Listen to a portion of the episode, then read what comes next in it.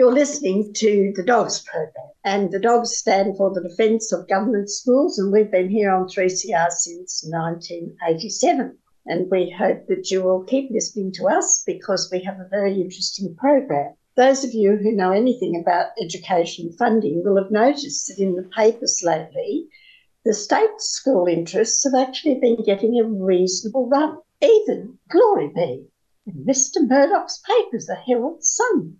It is starting to become general knowledge that the state schools are underfunded and the private schools are overfunded. And this has been brought home by an even more recent report by Mr. Rorris, who was commissioned by the Australian Education Union.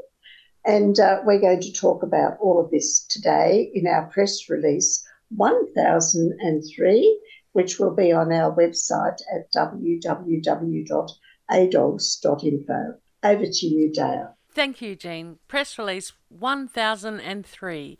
The new Rorris report reveals gross public funding favouritism for private schools. So history may not repeat itself, but it surely rhymes.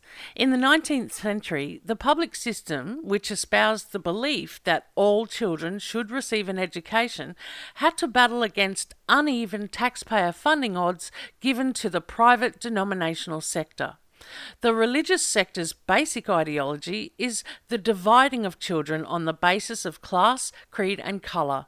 The public system got off the ground when public funding of the private sector was withdrawn in the final decades of the 19th century. But thanks to the Catholic Church and its political wing, the Democratic Labour Party, which split the Labour Party and kept it out of power for many decades, state aid for private religious schools returned in the 1960s, first as a trickle of easily calculated per capita grants, but later in many billions for both capital and running costs to the exclusive private sector. Australian education is now at a tipping point, tipping back into the gross social, educational, and political inequities of the 19th century. For where else will the newly minted billionaire oligarchs and the aspirational middle classes send their children but a favoured, over resourced, entitled private sector, where over a half of the Albanese cabinet and more than two thirds of the coalition opposition attended private schools, what does that tell the rest of the population about our democracy? The facts and figures have been surfacing in the mainstream media for some months. Even the Murdoch Melbourne Herald Sun ran an article on November 17 entitled Outdated and Outclassed State Students Funding Divide Laid Bare. But a recent report commissioned by the Australian Education Union has spelt out a few more startling statistics. The Rorris report on the AEU, AEU website is summarised as follows. Research reveals widening resource gap between public and private schools. A new report calls for an end to the school funding crisis that has left public schools in every state and the Northern Territory underfunded, while private schools are overfunded by hundreds of millions of dollars each year. The report by education economist Adam Rorris found public schools will remain underfunded by between $6.2 billion and $6.5 billion a year unless the Commonwealth and state and territory governments significantly lift their investment in new funding agreements due next year. Private schools will be overfunded by almost $3 billion in the next five years. At an aggregate level, private schools receive more than their public funding entitlement in every state and territory except for the Northern Territory. The richest schools in the nation are among the ones that will be the most overfunded by the federal government in the next five years, including Haileybury in Melbourne at $19.1 million, Trinity Grammar in Sydney, $14 million, Ivanhoe Grammar in Melbourne, $11.5 million, Newington College in Sydney, $11.2 million, Brisbane Grammar, 11 million, Loreto Kirribilli in Sydney at $10 million, Hale School in Perth at 9.3 million, and Pembroke School in South Australia at $8.8 million. The report calls for all public schools to be funded by 2028 to the Schooling Resource Standard, the SRS, which is the minimum level governments agreed more than a decade ago was required to meet the needs of students. Public school systems have been working from a position of extreme underfunding for more than two decades. What is urgently needed is a commitment from the governments to end the funding crisis and move Australian public schools to the point where they have the resources needed so they can realistically deliver on the goals for schooling as expected by the Australian community, the report concludes. AEU Federal President Correna Haythorpe said the report exposed the shocking inequity of school funding, with only 1.3% of public schools resourced to the SRS compared to 98% of private schools. That's 1.3% of public schools get the bare minimum funding requirement compared to 98% of private schools. Shocking. It's shocking. It is. If governments can afford to overfund private schools by hundreds of millions each year, they can afford to fund every public school to their own minimum standard, she said. Full funding of public schools is the only way to ensure every child gets op- every opportunity to succeed. That investment will give teachers more time and support to meet the diverse and complex needs of their students. It will also give them confidence that they can make a real difference without burning out with unsustainable workloads. Public school principals and teachers are doing an amazing job, but they are being asked to do too much with too little. The Albanese government must honour its commitment to full funding and sign bilateral agreements with state and territory governments oh, next year that put an end to the underfunding of public schools by 2028. Only public schools in the ACT are resourced at 100% of the SRS, and only the New South Wales Government has pledged to fully fund public schools within the next five year bilateral agreement with the Albanese government. The Rorris report makes clear there are few countries in the developed world that have a more inequitable distribution of resources to schools than Australia. Closing the resources gap is an essential part of closing the achievements gap between children from different backgrounds and its public schools who educate the vast majority of children with higher needs. Full funding will help attract and retain teachers at a time of critical shortage. It will also have huge benefits for the nation, with a recent report concluding that the economic payoff of fully funding public schools would be two to four times the annual cost. Now, the dog's position.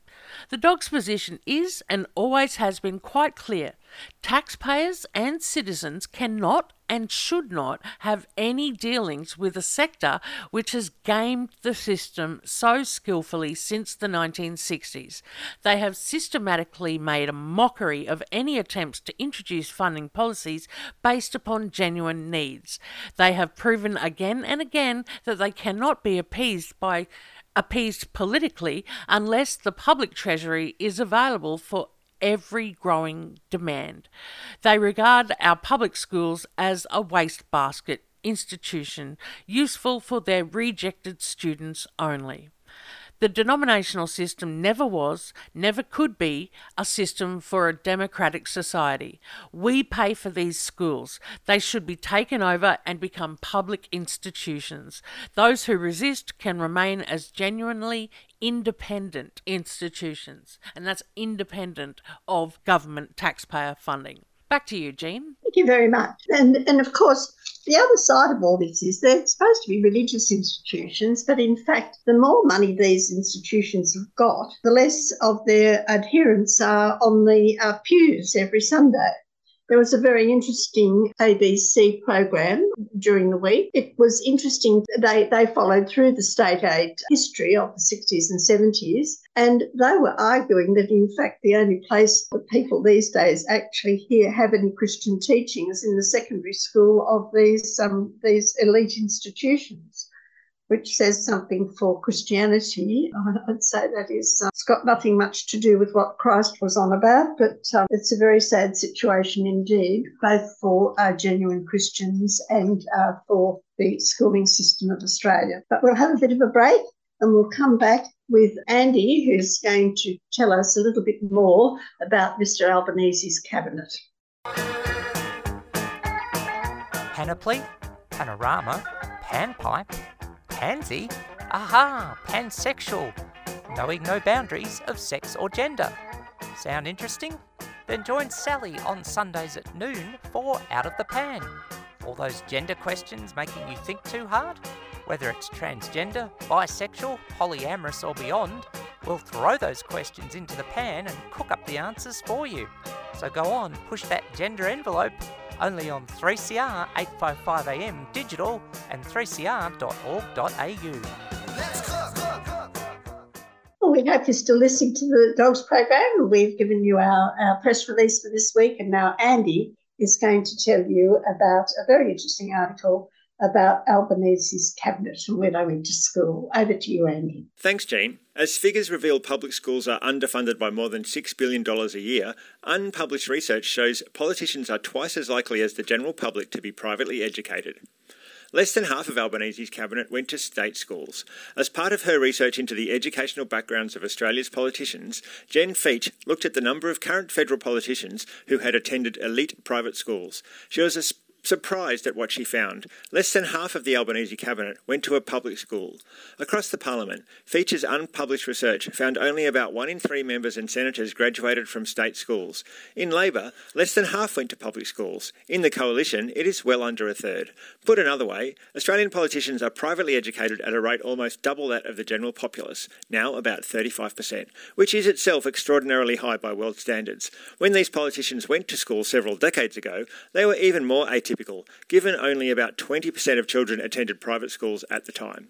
Feach, an associate lecturer with the School of Education at Murdoch University, is now tallying where politicians choose to educate their children. Anecdotal evidence suggests an even larger proportion of their offspring are in the non government sector, although this data is hard to gather. The fact that two thirds of our federal politicians lack personal experience of public schools is worth bearing in mind when considering the inequities of the Australian school sector. According to a report by education economist Adam Rorris, commissioned by the Australian Education Union and released last weekend, public schools are currently underfunded by more than $6 billion a year. Private schools, in contrast, are overfunded and will continue to be overfunded by almost $3 billion a year over the next five years. Those inequities are not hard to see. To cite just one, the Scots College in Sydney, the nation's fourth most expensive school, where Shadow Defence Minister Andrew Hastie was a student and his father served on the school council. Four years ago, the school decided to knock down its library and build a new $29 million student centre, described in the Sydney Morning Herald as being modelled on an extravagant Scottish baronial castle. The project remains incomplete, however. According to the Herald, one cause of the delay was difficulty acquiring sandstone and slates from Scotland. Meanwhile, says Dr. Emma Rowe, Senior Lecturer in Education at Deakin University, state schools struggle to provide the most basic amenities. Rowe is engaged in a project talking to state school principals in various Australian jurisdictions Victoria, Queensland, the Northern Territory, and New South Wales about the difficulties they face and the reasons more and more of them are quitting. We spoke to principals from low SES schools, high SES schools, very remote schools, metropolitan schools. Every single principal I spoke to said that schools are underfunded to quite a critical, serious extent, she says. This is not underfunding for luxury items or things you might think would be nice. These are things such as a functioning roof that keeps the water out, windows that open, toilets that work, or even a playground in a primary school, which I would think is kind of a fundamental. Outdoor dry space so kids have somewhere to sit when it gets wet, or or functioning heaters? That was a common one. Principals are spending a lot of time writing competitive applications for funding, so this always happens in the weekends or in the evenings. One that took me by surprise they actually have to apply for additional funding for students who have a diagnosed disability. Rowe says well resourced schools typically produce good academic results, but there is a point beyond which extra resources do not improve educational outcomes. Having a library in a castle, she says, that's not going to actually make any difference to those kids' outcomes. Penny Allman Payne, a Green Senator for Queensland, worked almost her entire career, apart from a few years as a lawyer, in the state school system. She is also one of the few parliamentarians who was educated in a state school.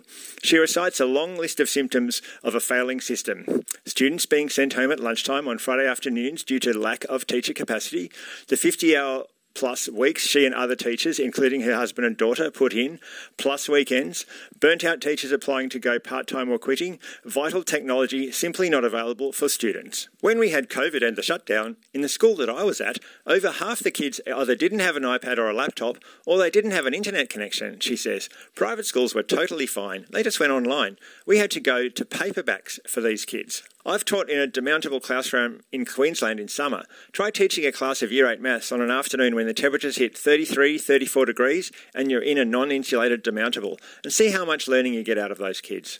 It's not just the overwork that leads many teachers to quit, she says, but the frustration of standing in front of classes knowing they can't deliver all the students need. What does under resourcing look like? It looks like me being a head of department, spending $3,000 a year out of my own pocket on resources for my kids in my classes, for buying teacher editions of textbooks for teachers in my staff room because we couldn't afford it in our budget. It means uh, teachers, I kid you not, having to work out down to the page how many pieces of paper they think they're going to need to give their kids in their classes next year, she says. This is systemic and persistent underfunding and under resourcing over a decade or more, and it's teachers and kids who pay the price for that and it's brutal. The story of how Australia got to this point began with religious sectarianism about 60 years ago. The Catholics wanted their own schools, but state governments, which were responsible for all education funding, were reluctant to fund them. The Commonwealth eventually stepped in, first with some one off grants and then with recurrent funding. This grew into an odd system whereby the states mostly fund public schools and the federal government mostly funds private schools. The seeds of inequity were there from the start because the system allowed schools to both receive government money and charge students. Over time, some, but not all, non government schools became extraordinarily wealthy, tapping money from both sources. As of 2021, total government spending on schools was $61.26 billion. About 61% of the money, or 37.4 billion, came from the states, and 23.8 billion from the federal government. On top of this, private schools raise an extra 11.6 billion from fees, charges and parent contributions, and almost 1.7 billion dollars from other private sources. In that year, the 100 richest non-government schools alone recorded $4.8 billion in revenue. Data supplied to the Federal Department of Education in response to questions from the Greens showed $776 million of that money came in the form of funding from the Commonwealth and state governments, enough, according to Allman Payne, to make up the annual funding shortfall in the public school systems of Western Australia, South Australia, Tasmania, and the Northern Territory. The existing regime is not remotely fair. Taxes paid by people on lower incomes go to subsidising schools to which they could never afford to send their own children. However, changing the system is politically dangerous. The last politician to seriously attempt reform was Mark Latham when he was opposition leader almost 20 years ago. The more segregated schooling is, the worse the underachievement of low SES kids is going to be. So, to the extent that private schooling is growing, then that's driving segregation even more. He proposed to cut $520 million of federal government funding to 67 of the nation's richest private schools over five years, and to freeze funding at existing levels for 111 others. The savings from this were to be redistributed among the most needy government and non government schools. Then Prime Minister John Howard, whose funding model served to widen the divide between rich and poor, caused, called Latham's proposal class warfare. The wealthy private schools warned of fee hikes and a flight by students to the government system, which would not be able to cope. The plan was savaged in the conservative tabloid media, which called it a hit list. Latham lost the 2004 election. Ever since, politicians have devoted a, a, great deal of energy to studying the problem and doing little to address it. In 2010, the Gillard Labor government commissioned a major review led by businessman David Gonski. It recommended all government funding be sector blind and needs based. It stated all schools should have the same base funding plus extra loadings according to the relative disadvantage of their students. On the basis of Gonski, something called the Schooling Resource Standard was established. It is an estimate of how much total public funding a school needs to meet its students' educational needs, made up of a base amount and up to six needs based loadings. The Commonwealth funds 20% of each government school's SRS and 80% of each non government school's SRS. The big flaw, which makes the whole thing vastly more expensive, is that Gillard, frightened of the consequences of taking money from wealthy schools, promised no school would lose a dollar. More than a decade later, Australia has made negligible progress towards the more equitable funding model proposed by Gonski. As Correna Haythorpe, Federal President of the Australian Education Union, noted when the Rorris report was released last Sunday, only 1.3% of public schools are resourced according to the SRS, compared with 98% of private schools. If governments can afford to overfund private schools by hundreds of millions of dollars each year, they can afford to fund every public school to their own minimum standard, she said. While rich schools are building heated pools for their athletes and concert halls for their music students, Australia's overall educational performance continues to slide. The government has commissioned yet another expert committee to examine the issue ahead of the renegotiation of funding arrangements, which will be on the agenda when federal and state education ministers meet next month.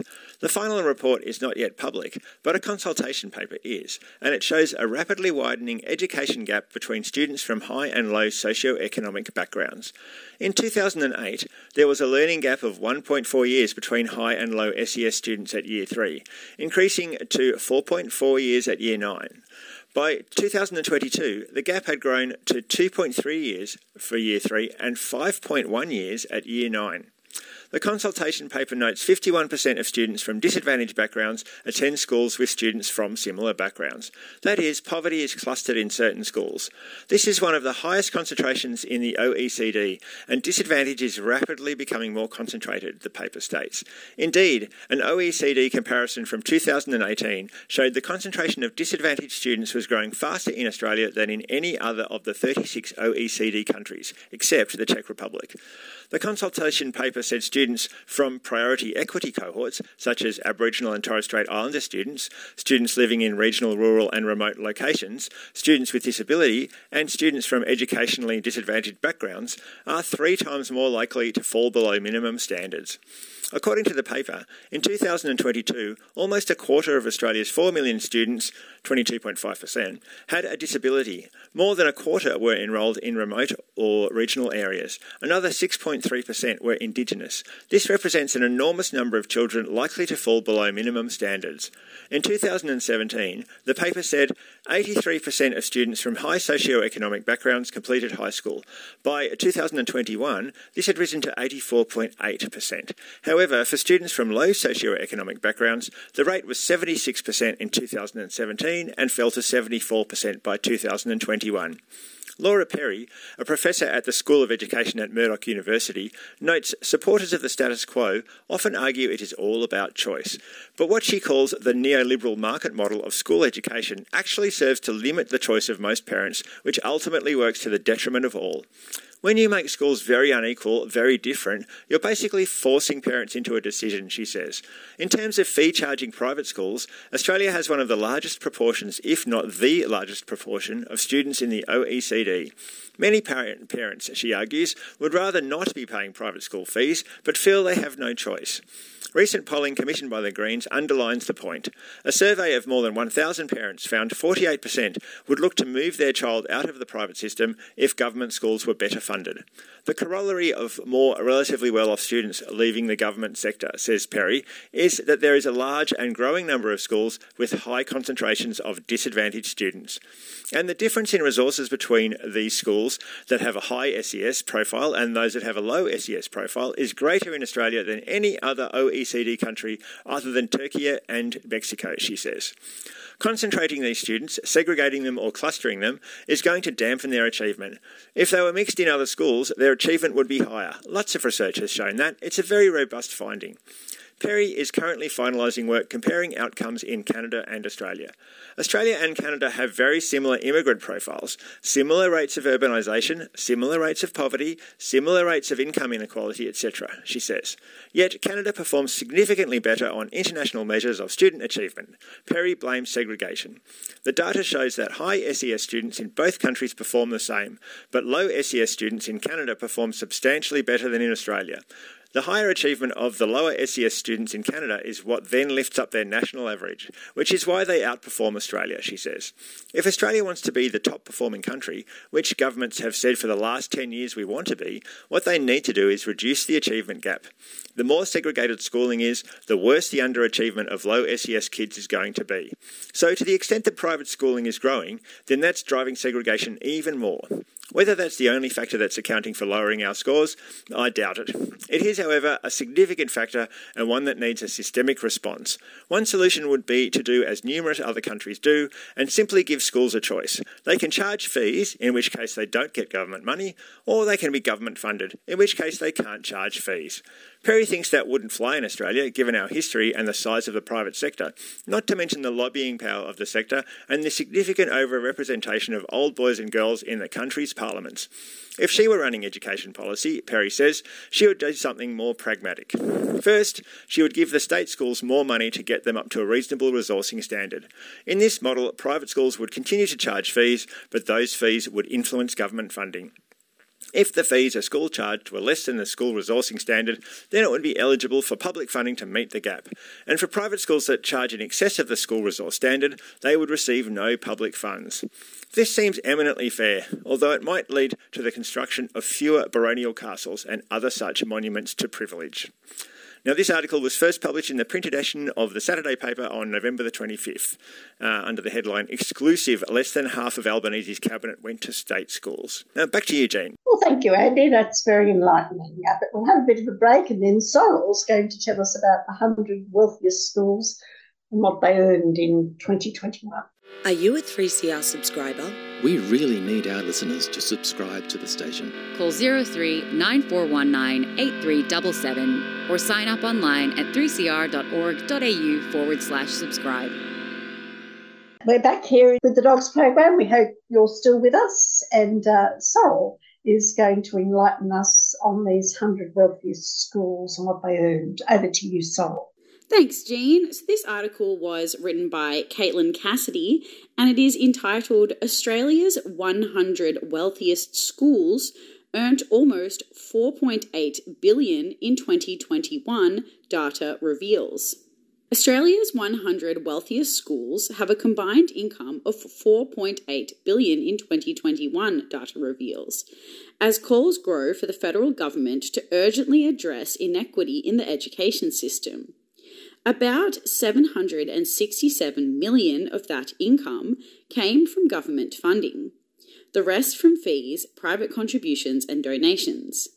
The Greens estimate it would cost an additional 6.6 billion a year to ensure all public schools in Australia are fully funded.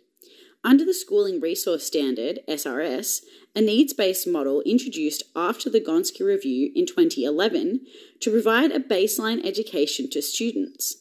An estimated $13,060 is needed for primary students and $16,413 for secondary students. But the data from the Department of Education via questions on notice provided exclusively to Guardian Australia by the Greens shows Australia's 10 wealthiest schools bank in excess of $40,000 per student annually, more than double the SRS. Macquarie Grammar School in Sydney's CBD received the highest funds per student, 59,383 in 2021 or 3.6 million in total. Fees accounted for $2.9 million of its revenue, with state and federal government funding accounting for 715,778. The rest came from private sources. Sydney Grammar and Christ Church Grammar in Melbourne ranked second and third, both receiving in excess of $50,000 per student annually, while Sydney Schools, St Joseph's College, and SCEGGS Darlinghurst ranked fourth and fifth respectively. Cranbrook, Ascham, Korowa Anglican Girls' School, Kambala, and Loreto Kirribilli completed the list. Victoria had the most schools in the wealthiest 100, 41, followed by New South Wales, 39, and then Western Australia, 9. Queensland and South Australia had 5 each, whilst one, Canberra Grammar, was in the ACT. None were in the Northern Territory, which, on its current trajectory, will never reach the SRS. The Greens Schools spokesperson, Penny Allman Payne, said the data highlighted the inherent absurdity of our school funding model. It defies logic that private schools that are pocketing $40,000 or $50,000 per student in fees are still subsidised from the public purse, she said. The 100 top private schools by parent contributions also banked a quarter of a billion dollars in funding from government in 2021. That's enough to close the combined annual public funding shortfall of South Australia, Western Australia, Tasmania, and the Northern Territory. Labor's review to inform the next five year National School Reform Agreement was handed down to Education Ministers at the end of October. The review, which will inform future bilateral funding agreements, will be released publicly next month. Peak bodies, including the Australian Education Union and Save Our Schools, say the next agreement must commit to fully funding public schools by 2028. A report commissioned by the union and released on Sunday suggested unless reforms were taken, public schools would be underfunded by more than 6 billion per year, amounting to about 39 billion by 2028. Under the current model enacted by the coalition, the Commonwealth has until 2029 to bring overfunded independent schools down to their SRS benchmark, with underfunded public schools to have their funding increased over the same period. The federal government contributes 20% of the SRS target to public schools, with states and territories making up the rest. The lead author of the report, Adam Rorris, found that in 2023 alone, private schools were overfunded by about 800 million in excess of the SRS, while public schools had a shortfall of 4.5 billion. By 2028, Rorris said private schools will remain cumulatively overfunded by just short of $3 billion. He said the gap spoke to the injustice and inequity of governments pleading poor while putting aside money for elites. The private school lobby is very effective and has been able to preserve and defend its privileged, overfunded status while public schools haven't been able to get minimum funding, he said. It's a benevolence to privilege and stinginess to those crying out for the resources to get some of the most vulnerable children the minimum educational outcomes. Some of the most expensive private schools in the country were also the most overfunded. Penleigh and Essendon Grammar and Haileybury were expected to be more than $19 million overfunded by the Commonwealth by 2028, Rorris found. While Loreto Kirribilli, the sixth wealthiest school in the country, was expected to be overfunded by about $10 million. There's a massive inequity there, he said. Public schools have about 80% of the lowest quartile students. It makes a mockery of Australia as the land of the fair go. The Federal Education Minister, Jason Clare, said Labor was committed to get every school on a path to 100% of its funding level and would consider timelines while negotiating the next agreement in 2024. Funding is important, but so is what it's spent on, he said. The current funding agreement doesn't include targets or reforms to help close the education gap. The next agreement will. Back over to you, Jean. Yes, some schools apparently are never, ever, ever satisfied, not even with billions of dollars. Uh, so much so that uh, up there in New South Wales, because the New South Wales Teachers Federation have got a bit of a pay rise for the teachers, the private schools say, oh, just a minute, we should charge a bit more fees. But of course, fees keep the hoi polloi out of these schools. Over to you, Dale. Thanks, Jean. I've got an article from the Sydney Morning Herald by Christopher Harris called The Private School Raising Fees by Almost 10%. So, one of Sydney's private schools will hike fees by almost 10% next year to cover the rising costs of teachers' wages, spiralling inflation, and a projected reduction in government funding this decade. Waverley College in Sydney's East had one of the sharpest rises of any school yet to release its 2024 fee schedule, with costs to jump by 9%, or almost $2,000 for Year 12 students, to $20,900 in 2024. Principal Graham Leddy said a shortfall in government funding was partly behind the fee rise. Due to a cumulative reduction of $27 million in Commonwealth and state government funding until 2029, as well as a competitive pay increase for New South Wales public school teachers, we have made the difficult decision to marginally increase our tuition fees in 2024, Leddy said. The slight increase in fees commencing 2024 will ensure that we can continue to offer both staff and students the very best education and environment possible. A new system introduced from 2022 began taking parents' tax income data to generate a more accurate capacity to contribute score for each school. For some schools, the amount of taxpayer funding they receive has been altered accordingly. Some schools have seen a reduction in funding. Trinity Grammar in Summerhill has not yet decided by how much fees would rise next year, but indicated the school had to offer competitive salaries if it wanted to retain staff. Trinity's budget preparation process will continue. The increase in salaries for New South Wales state school teachers is necessarily part of that, given non government schools will need to continue to offer competitive salaries in order not only to attract but also to retain teachers of the highest calibre, it said.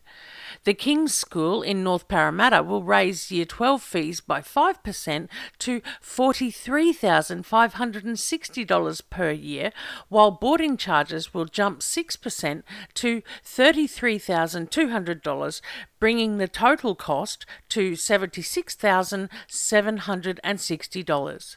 For parents of students in other years, the technology fee has jumped to $1,600. The lunch bill for day boys will increase to $2,080, and the Year 6 camp is expected to set parents back $1,276. A spokesman said the school council was also mindful of the financial commitment made by families when they enrolled their child at the school, balancing the need to ensure that the school can continue to provide the education families expect while minimising fee increases is a key focus of the school council, he said. Independent Education Union New South Wales Deputy Secretary Carol Matthews said some schools were offering teachers pay rises in a bid to keep them after those in the public system were given a significant pay bump, which saw more experienced teachers' salaries increase to $122,100 dollars. There would be some teachers in independent schools who would be earning less than their counterparts in government schools. Some of those schools have decided they have to pay extra money to attract and retain staff, Matthews said. Association of Independent Schools of New South Wales Chief Executive Margery Evans said salaries were about 70% of a school's overall costs, but there had been other price hikes schools had to grapple with. Schools are along with many other organisations, have been significantly impacted by the increase in operational costs, including salaries and IT costs, such as cybersecurity, over recent years. The sharp rise in school fees is not expected to dampen demand for private schools, according to the head of Behavioural and Industry Economics at National Australia Bank, Dean Pearson. Historically, parents are most reluctant to cut back on education for their children, and the waiting list for these schools are still incredibly high, he said. A Consumer Insights survey conducted last year by the bank found one in ten parents relied on family members, such as grandparents, to fund private school. if you look at the people who are doing financially better at the moment, it is the over 65s who have savings, who have money in the bank, Pearson said. Back to you, Jean. Well, that's enough about these private schools. Let's have a break and then we'll go overseas with Jeff. 3CR. we hope you're still listening to the dogs because Jeff's going to take us overseas to some bad news in the United States and some good news from the UK. Over to you, Jeff. Thanks, Jean. We're just going to go first to a report that comes in on the 74, which is a non profit news network that focuses on school choice issues in the United States, uh, co founded by the CNN host Campbell Brown, and it refers to 74 million children in America under 18 years of age. And on the 74, there's a really good article. Well, it actually appeared first in PEN America, which is uh, another organisation over there. It's by Beth Hawkins, and it is a report 1.3 million teachers, 100,000 professors now under educational gag orders. Free speech advocates say backers of limiting education speech are using polls to sharpen tactics. They predict 2024 bills will target students too. This is from the 19th of November. The author's Beth Hawkins. So far this year, she says, 110 bills seeking to restrict discussion of race, US history, and LGBTQ people in schools and colleges have been introduced into state legislatures, and 10 became law, according to a new report from the free speech watchdog group PEN America. They're based in New York. Um, they represent writers.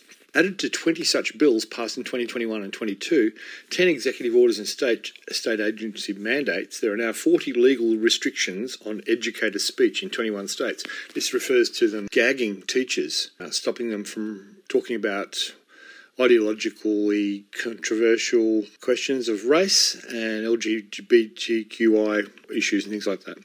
Anyway, the article goes on. PEN estimates 1.3 million kindergarten to year 12 teachers and 100,000 public college and university professors are now affected, as are millions of students. The analyst traces how proponents of what PEN calls education gag orders have adjusted their tactics over the last three years.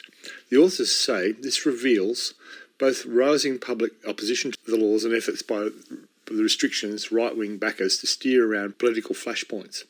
As a result, they say, they expect more and more draconian bills in 2024.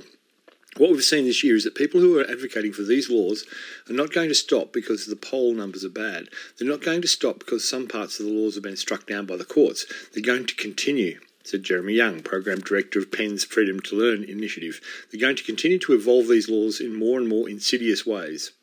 This is an ongoing crisis, he adds, and it will continue until these laws are defeated in the courts or at the ballot box or in the legislature consistently. Backers of the measures argue that parents of kindergarten to 12 students need more control over what their children are exposed to in school and that colleges should not foster discussion of divisive concepts. Teaching about race, history, gender, and sexual minorities and other topics, they say, pressures students to adhere to an ideology and tramples the free speech rights of those who disagree. If we do not act now, I fear we will continue down the path of servitude to a woke agenda from which there may be no return. That's uh, Republican State Senator Jerry Cirino argued in support of a 2023 Ohio bill still under consideration that would ban speech on a number of topics. This bill isn't even law yet, but it's already served as an agent of change. How much of the broader public agrees and is comfortable imposing restrictions on educators varies greatly depending on the topics at issue, the age of the students in question, and how the measures are framed, PEN's analysis found. The report traces the genesis of the movement to curtail the instruction to the former President Donald Trump's September 2020 denunciation of top toxic propaganda, including the classroom materials based on the 1619 project. The New York Times and journalists Nikole uh, Hannah Jones' History of the Race in America. Three months later, the first state bill to curtail what teachers could say about race was introduced in Mississippi. The vast majority of the speech restricting measures introduced in 2021 and 2022 focused on stopping instruction involving race and history and divisive concepts in kindergarten to 12 schools and colleges, often targeting both in the same piece of legislation. By contrast, in 2023, no bills simultaneously focused on the K 12 and university levels. 39 of this year's measures were aimed solely at shutting down discussion of LGBTQ people and topics in elementary and high schools, most modelled after the Florida law, law that critics refer to as the Don't Say Gay Act, The laws have been cited by people demanding book bans and in the elimination of anti bullying efforts. More bills are expected in 2024, and PEN believes that some will go much further. This year, for the first time, some of the proposed measures took aim at individual speech. The report notes with Oklahoma bill to prohibit students from disclosing their LGBTQ identity, and one in Ohio that would mete out disciplinary sanctions for college students or faculty who violate the intellectual diversity rights of others by discussing topic, topics such as allyship, diversity, social justice, sustainability, systemic racism, gender identity, equity, or inclusion. So a dean who sends out an email cheering for a new sustainable roof on the environmental sciences building would be violating the law because he's expressing an institutional position on sustainability, says Young. There are practical reasons why the legislation proposed in 2023 and predicted for next year, in which many cases use identical language, suggesting increased coordination across states. This could be related to Project 2025, I'm guessing, but anyway, you can look that up uh, will be harder to fight than the laws previously enacted, he says. Courts are likely to uphold college faculty's free speech rights, but so far, so far, advocacy groups trying to overturn bans on LGBTQIA topics have had a hard time meeting the legal threshold for proving plaintiffs have been harmed. PEN's researchers suggest public opinion may be one reason why the backers of the bills have changed ta- tactics and appear poised to do so again next year. Polls consistently show that Americans support teaching older students about race and oppose banning books about the topic. A 2022 survey of the American Public Media Research Lab in Pennsylvania State University found just 13% of respondents believe state lawmakers should have a great deal of influence over classroom discussions or race and slavery. Uh, the, some, some of the same surveys have, however, found much lower support for exposing kindergarten to year 12 students to LGBTQ topics, much higher partisan divide and disagreement over at what age, if any, such discussions are appropriate.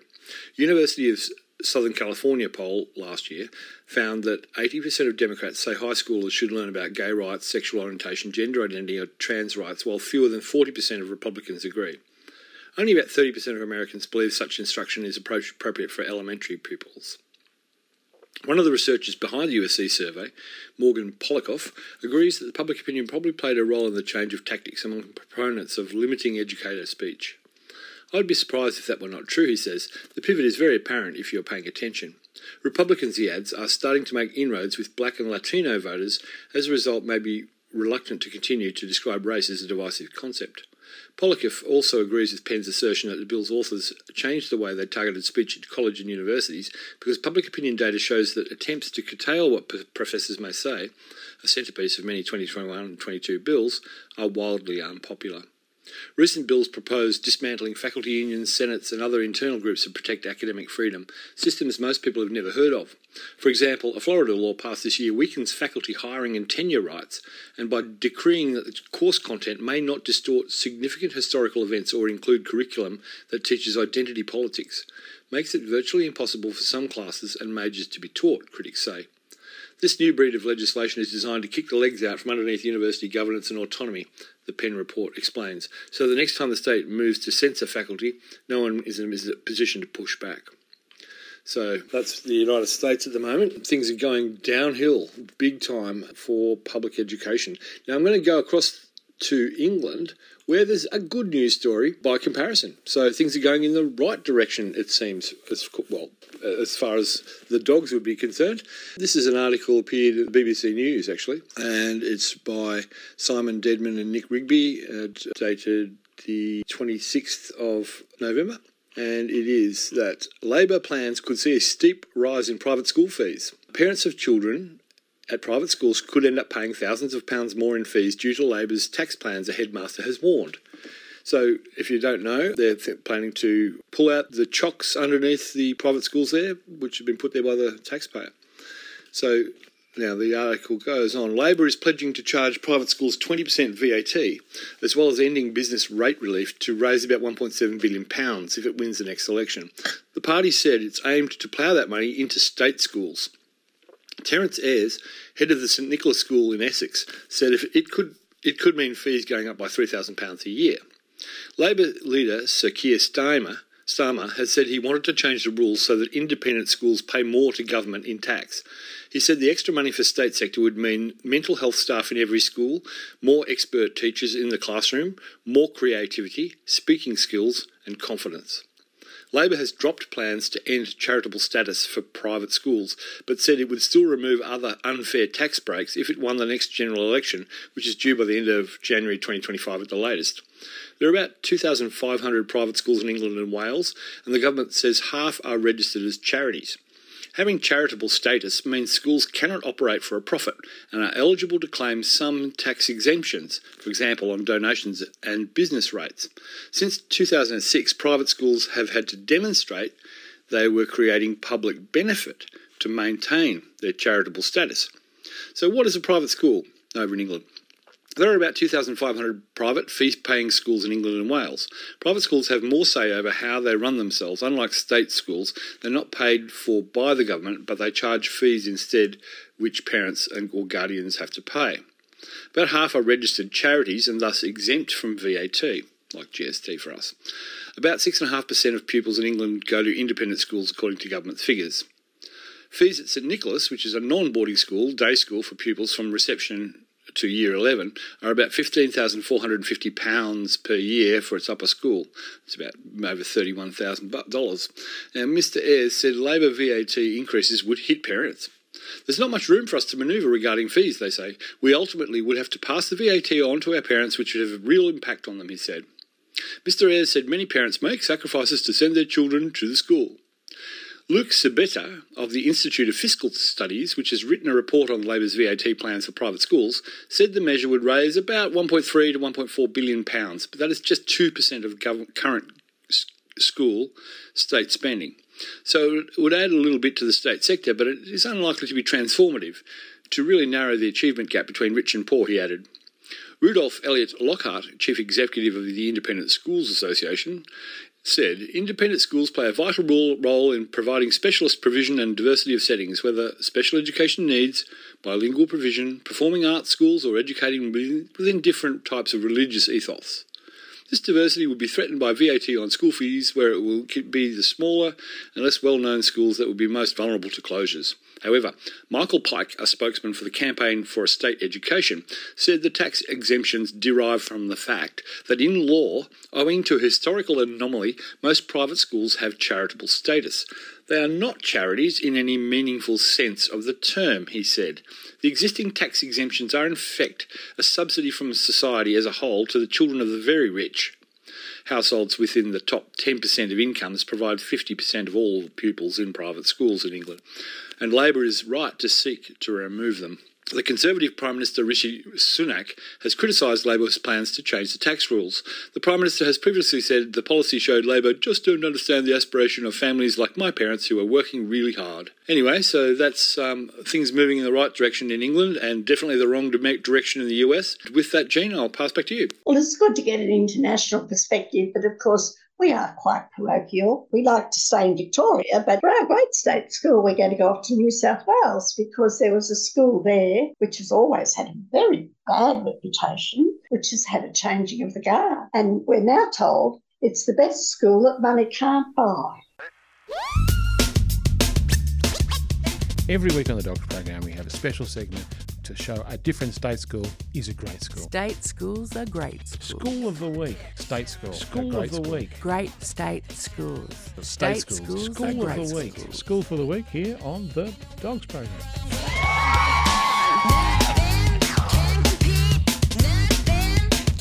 And this week's Great State School of the Week is Granville Boys High School, with an enrolment of 590 boys. Now, uh, Granville is next to Parramatta in the western suburbs of Sydney. Um, matter of fact, I uh, taught at the other state school close by there, um, Arthur Phillip High School, in 1992, very briefly. yeah. So did I back in 1962. Amazing. And look, there even at Arthur Phillip, there was a preponderance of boys students because there's so many private girls' schools in the area. Yeah. Granville Boys, I think, is a telling example of the concentration of disadvantage that arises from our unfair funding system that we've talked about multiple times. Yeah. The ICSEA value at Granville Boys is well below average at 937. And what that means is that our parents earning in the top 25% of incomes make up only 6% of the um, school population. And in that second level, um, 50 to 75%, that's 14%. So what that means is that 80% of the students have parents earning uh, below average income. And in fact, if we look at the bottom quarter, the lowest 25% of incomes, that accounts for 60% of the students. So it is a school with mainly um, disadvantaged students, the, the poorer end of our community. And 99% of the students speak a language other than English, and 1% Indigenous students. Uh, the finances are recurrent grants from the Australian government of 2.6 million and the New South Wales government of 10.3. Fees and parental contributions add 56,000. Other private contributions 82,000. That comes to $23,000 per pupil, and the capital's around $670,000 over three years. And uh, what we want to talk about today in particular is the achievement the school has had in robotics. So, the school actually um, hosted a regional robotics uh, competition, and there were teams from um, a whole bunch of private schools actually Knox Grammar, the King's School, Loreto Kirribilli, St Catherine's School, and uh, the Sydney Robotics Academy. Uh, but the Granville Boys High ended up winning the Sportsmanship Award, and five teams from Granville Boys made it to the state championships, which were held on Sunday, the 5th of November. That's wonderful. That's just wonderful. Yeah, it's amazing. Yeah.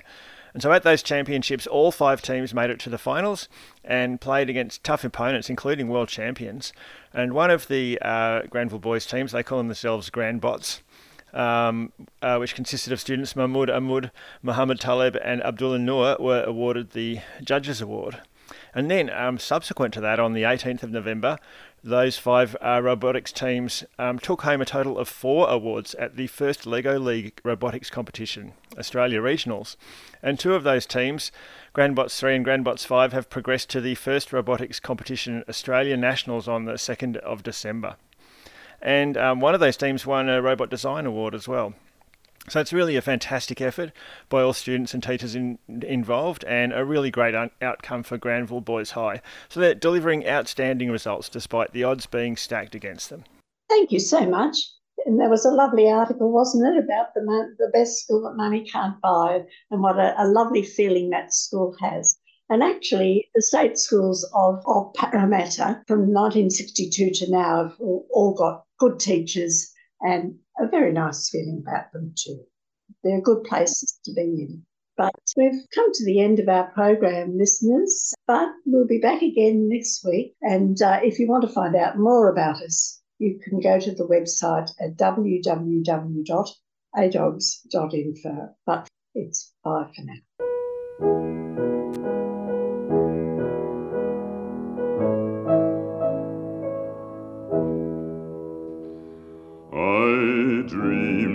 I saw Joe Hill last night, alive as you and me. Says I, but Joe, you're ten years dead. I never died, says he. I never died, says he.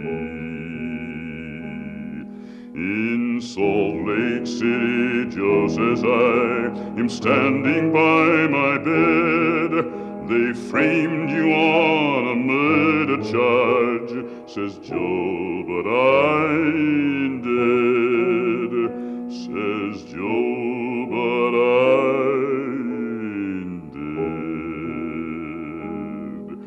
The copper bosses killed you, Joe, they shot you, Joe, says I.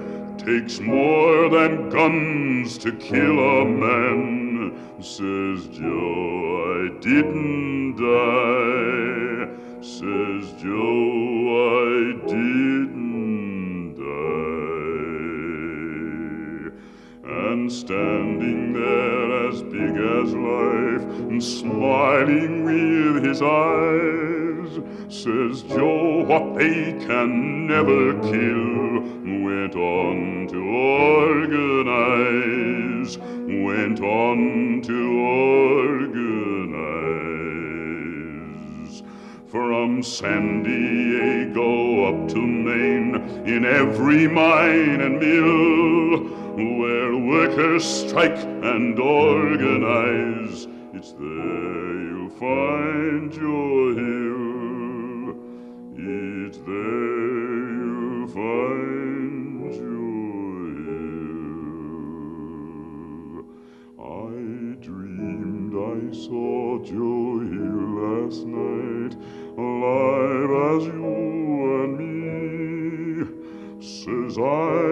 Joe, you're ten years dead.